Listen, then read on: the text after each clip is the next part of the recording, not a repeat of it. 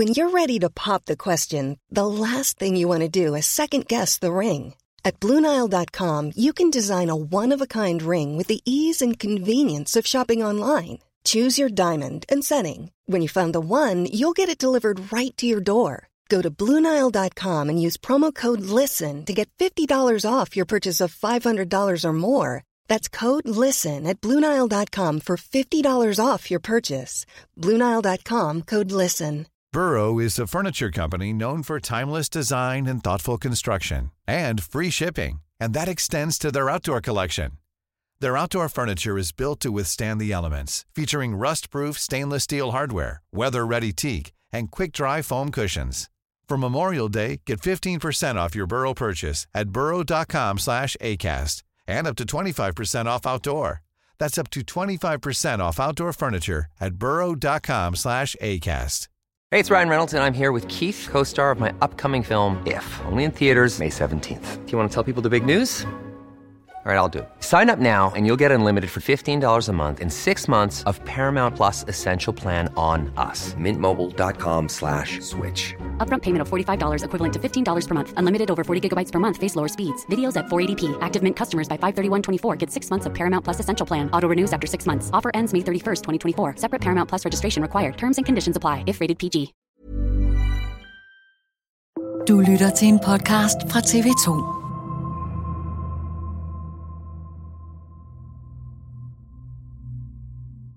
Forestil dig, at internettet ryger. Og at vi bare ikke kan være online. Hvordan vil vi få information om, hvad der sker? Hvordan vil vi betale? Hvordan vil vi købe ind, hvis vi ikke kan betale med vores dankort eller med vores telefon? Det kan være sådan noget, hvis der pludselig ikke er varme. Det er jo sjældent, at det bliver meget koldt i Danmark, men her den sidste uge har vi da haft det sådan, at hvis der slet ikke var varme, så ville det da være noget trist. Så er der jo sådan en greb, altså hvis det lykkes nogen at tage sig ind i større systemer, offentlige myndigheders systemer for eksempel, datalæk, den slags. Der er jo ikke noget af det, som er dødeligt sådan umiddelbart, men det er jo sådan nogle ting, der kan skabe noget disruption og usikkerhed. Så skal vi til Sverige, hvor alle borgere mentalt bør forberede sig på, at der kan komme krig i landet. Sådan lyder det i hvert fald nu fra de svenske myndigheder. Alle svenskere skal forberede sig på krig. Hvem er du, om kriget kommer? Det er meldingen fra den svenske civilforsvarsminister Carl Oscar Bolin, og de svenske borgere bør have en plan og et beredskab klar, hvis der skulle opstå en krigssituation. Men hvor reel er truslen mod vores naboland? Og bør vi også i Danmark forberede os på det værste? Det er dato i dag. Mit navn er Lasse Sjørslev.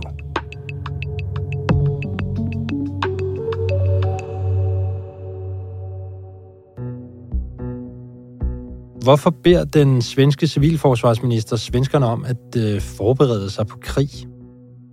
Ja, det må du nok spørge om. Det er jo en meget kras udmelding. Han gør det jo vel, fordi han synes, at der er et trusselsbillede, der kalder på det. Jeg ser ikke, at Sverige er sådan under akut trussel for krig.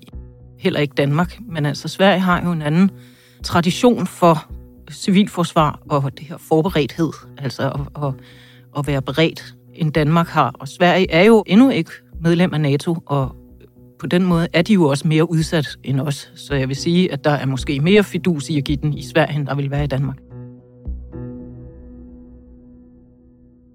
Iben Bjørnsson, du er adjunkt på Forsvarsakademiets Institut for Strategi og Krigsstudier, og så er du uddannet historiker med speciale i den kolde krig, og du har forsket en del i civilforsvaret. Velkommen til dato. Tak skal du have. Burde der være nogen, der havde givet os her i Danmark den samme advarsel eller det samme vink med en vognstang, som de har fået i Sverige? Forsvarets efterretningstjeneste vurderer jo, at krigstruslen mod Danmark er meget lav. Der er ikke, tror jeg, nogen, der forestiller sig, at Rusland er interesseret i at starte en krig med NATO. Og det er jo det, man gør, hvis man starter en krig mod Danmark. Det, som man måske godt kunne råbe lidt op herhjemme, det er det her med, at der findes jo et niveau, som er under krig. Det, man kalder gråzonen, hvor der sådan set foregår alt muligt allerede. Og her er trusselsvurderingerne jo ret klare. Det er ikke noget, vi kan vente os. Det er noget, vi står i. Og hvad kunne det være? Det er sådan nogle ting som cybertruslen først og fremmest, cyberangreb, kritisk infrastruktur, forsyning, sabotage. Vi har jo set de her eksempler på, at russiske trawlere, de ligger ikke kun i danske farvande, men sådan set i hele Østersøen og også i Nordatlanten. De ligger og interesserer sig vældig meget for forsyning, havvindmølleparker, kabler på havbunden. Det er noget, der er i gang på den måde, at det bliver allerede forsøgt, eller vi har allerede set det forsøgt. Og så er spørgsmålet jo bare, om vi kan holde trit. Det kan blive krig i Sverige. Hvad er det, den svenske minister vil have, at svenskerne skal foretage sig sådan helt konkret? Han kom her jo med opfordringer til, hvad forskellige typer af borgere kan gøre. Han siger, jamen har du ansvar for noget i en kommune eller en region, så skal du sørge for, at beredskabssystemerne der er oppe at køre, og at der er de her forskellige ting på plads, som for eksempel, der skal være et alternativt sted, man kan køre driften fra, hvis man nu bliver tvunget til at evakuere. Er du arbejdstager, siger han, så kan du med fordel spørge din arbejdsgiver, om virksomhedens beredskabsplaner er på plads. Er du privatperson, så kan du sørge for, at dit hjemmeberedskab, som han kalder det, er på plads.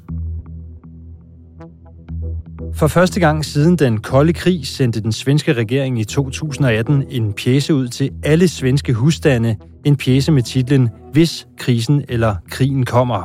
Det er en opdateret version af en række lignende pjecer, der udkom for første gang under 2. verdenskrig. I Sverige der har man jo udsendt den her pjece, Hvis krisen eller krigen kommer, 2018, hvor der faktisk er anvisninger til sådan et hjemmeberedskab. Altså, hvad skal du have for at kunne klare dig? Netop sådan noget med, hvis du ikke kan komme til at købe ind, altså, hvad er så en god idé at have på lager? Og hvis strømmen ryger, så skal du huske at have tæpper og varmehuer. Og hvis du ikke kan søge information på internettet, ja, så skal du sørge for at have en FM-radio eller bruge din bilradio. Altså sådan nogle instrukser eller informationer er der jo blevet sendt ud i Sverige, fordi de har en tradition for netop at gøre det her. Og det er jo sådan set det, han minder om. Vi har jo ikke i Danmark en civilforsvarsminister. Mangler vi sådan en?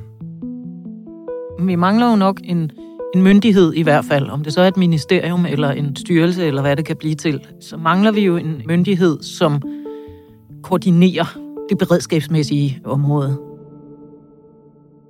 Hvad er sådan den historiske forklaring på, at Sverige har en civilforsvarsminister, og det har vi ikke i Danmark? Det er jo en ny ting, civilforsvarsminister. De har jo kun haft ham siden 22. Men det taler ind i en tradition, hvor Sverige har haft historisk et langt større bevidsthed på civilforsvar og civilberedskab, og brugt mange flere penge på det, og haft en langt større indsats på området, og forsket i det på en helt anden måde, end vi har. Og det skyldes jo nok, at under den kolde krig, der var Sverige, og det er det jo i og for sig stadigvæk, uden for NATO, men under den kolde krig, der havde man jo det, man kaldte den væbnede neutralitet.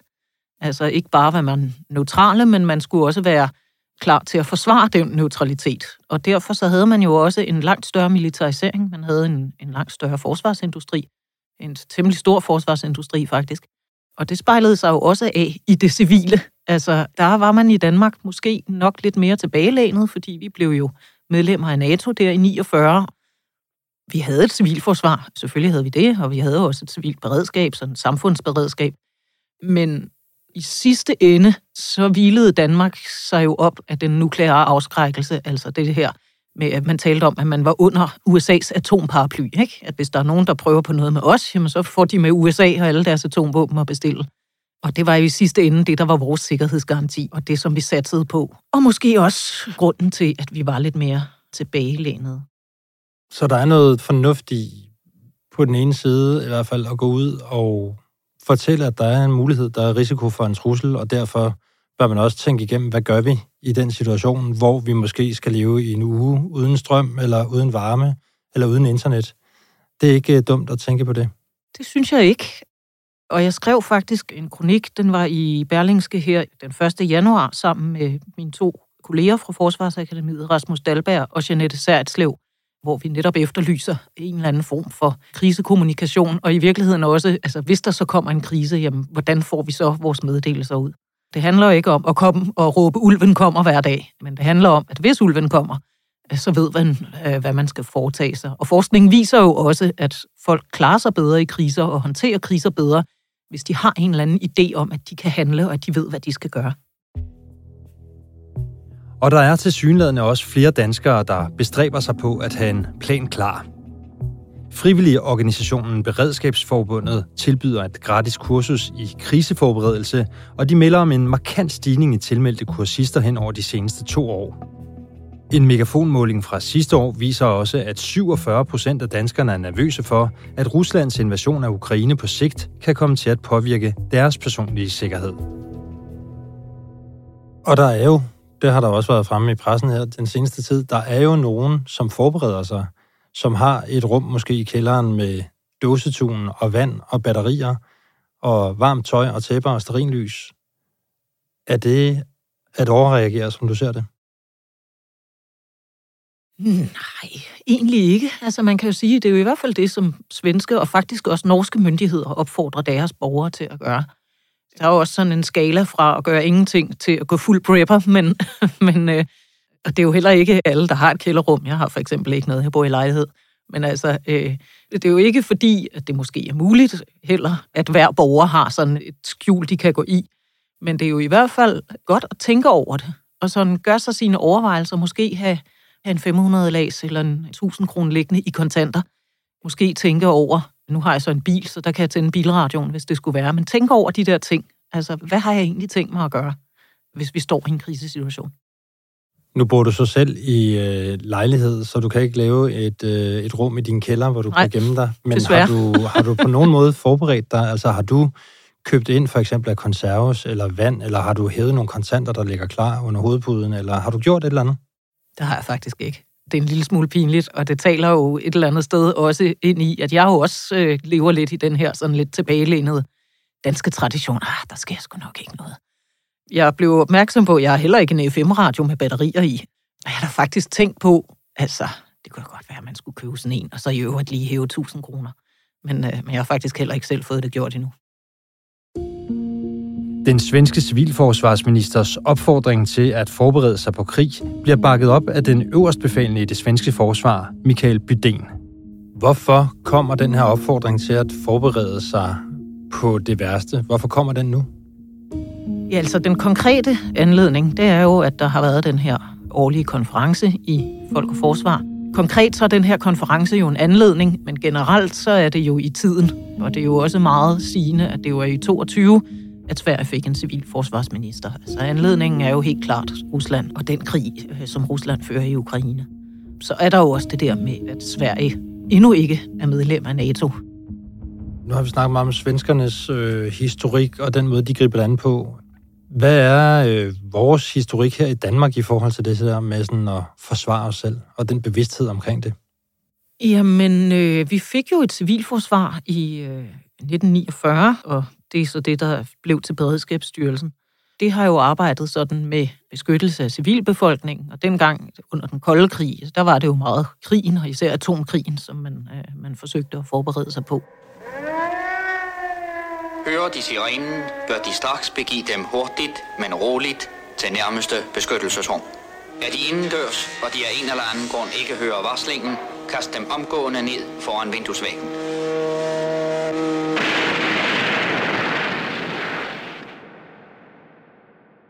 Så skete der det i 50'erne, at der kom et øget fokus på det, der hed civilt beredskab.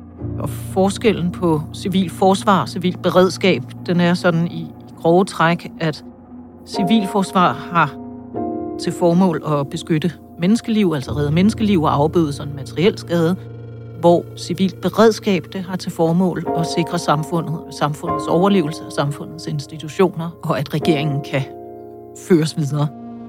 Og det var faktisk noget, som NATO sådan begyndte at presses til i 50'erne, at det skulle vi have gjort noget ved. Og det gjorde vi så også.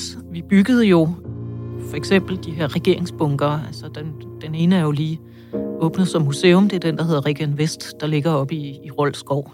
Det er sådan et helt underjordisk bunkerkompleks, hvor regeringen og også kongehus skulle kunne overleve i 3 måneder. Det er sådan det mest synlige og måske også vildeste eksempel.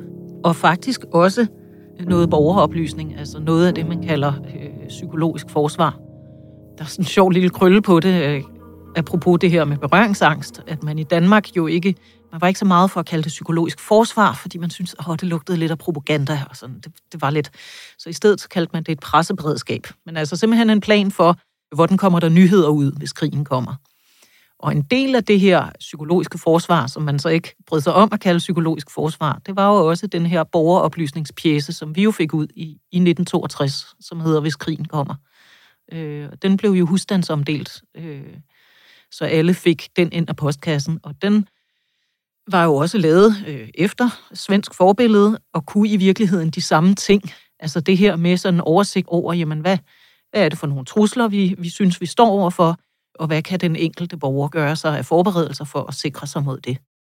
Vi har set herhjemme, at foreningen Folk og Sikkerhed nu har udsendt en pjece, der giver gode råd til, hvordan man kan gøre, eller det, vi har set i Sverige.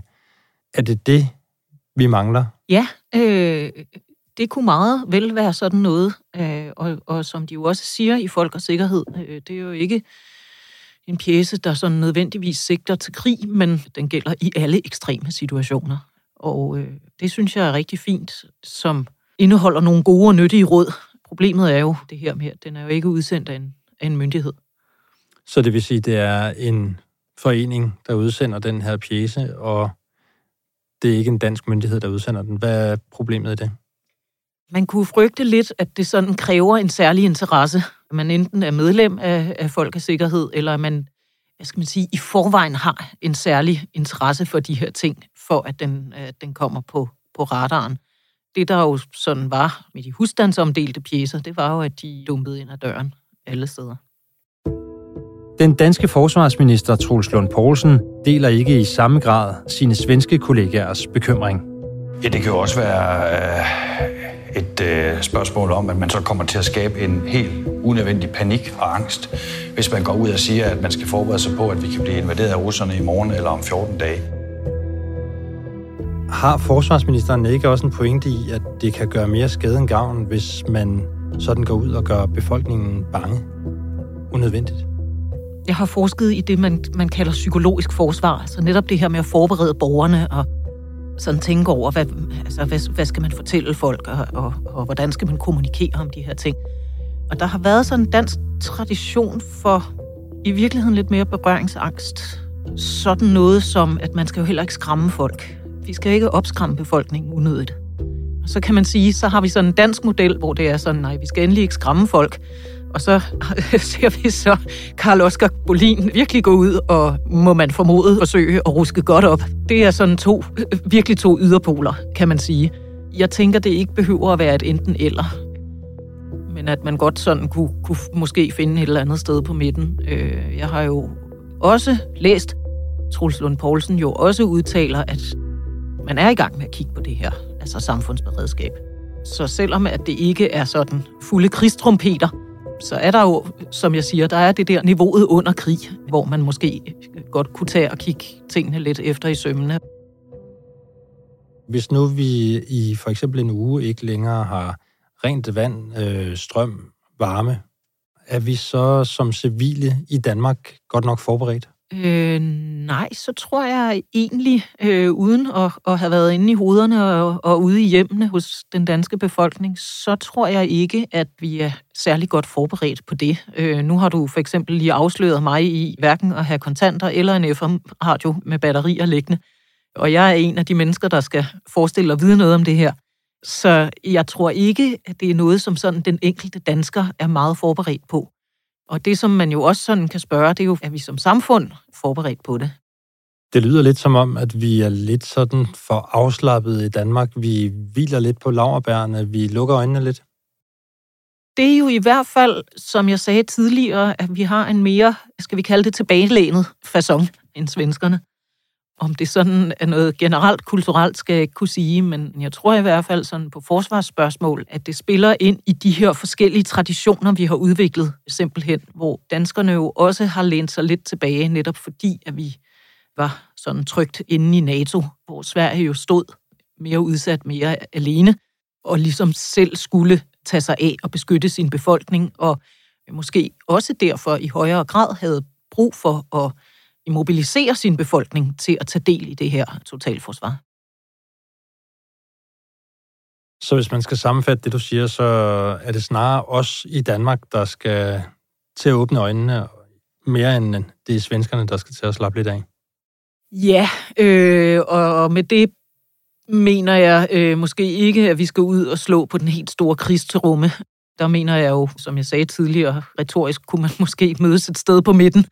Men det er jo ingen hemmelighed, at svenskerne er længere fremme end os. Og der synes jeg måske, at det mere er os, der har noget at lære dem. Iben Bjørnsson, du skal have mange tak, fordi du kom her. Selv tak. Og så held og lykke med at få købt ind til dit beredskab. Tak skal du have. Dagens afsnit af Dato er tilrettelagt af Nikolaj Kyd Hansen, lyddesign af Ida Skovsgaard og Leo Peter Larsen. Astrid Louise Jensen er redaktør, og mit navn er Lasse Sjørslev. Du har lyttet til en podcast fra TV2.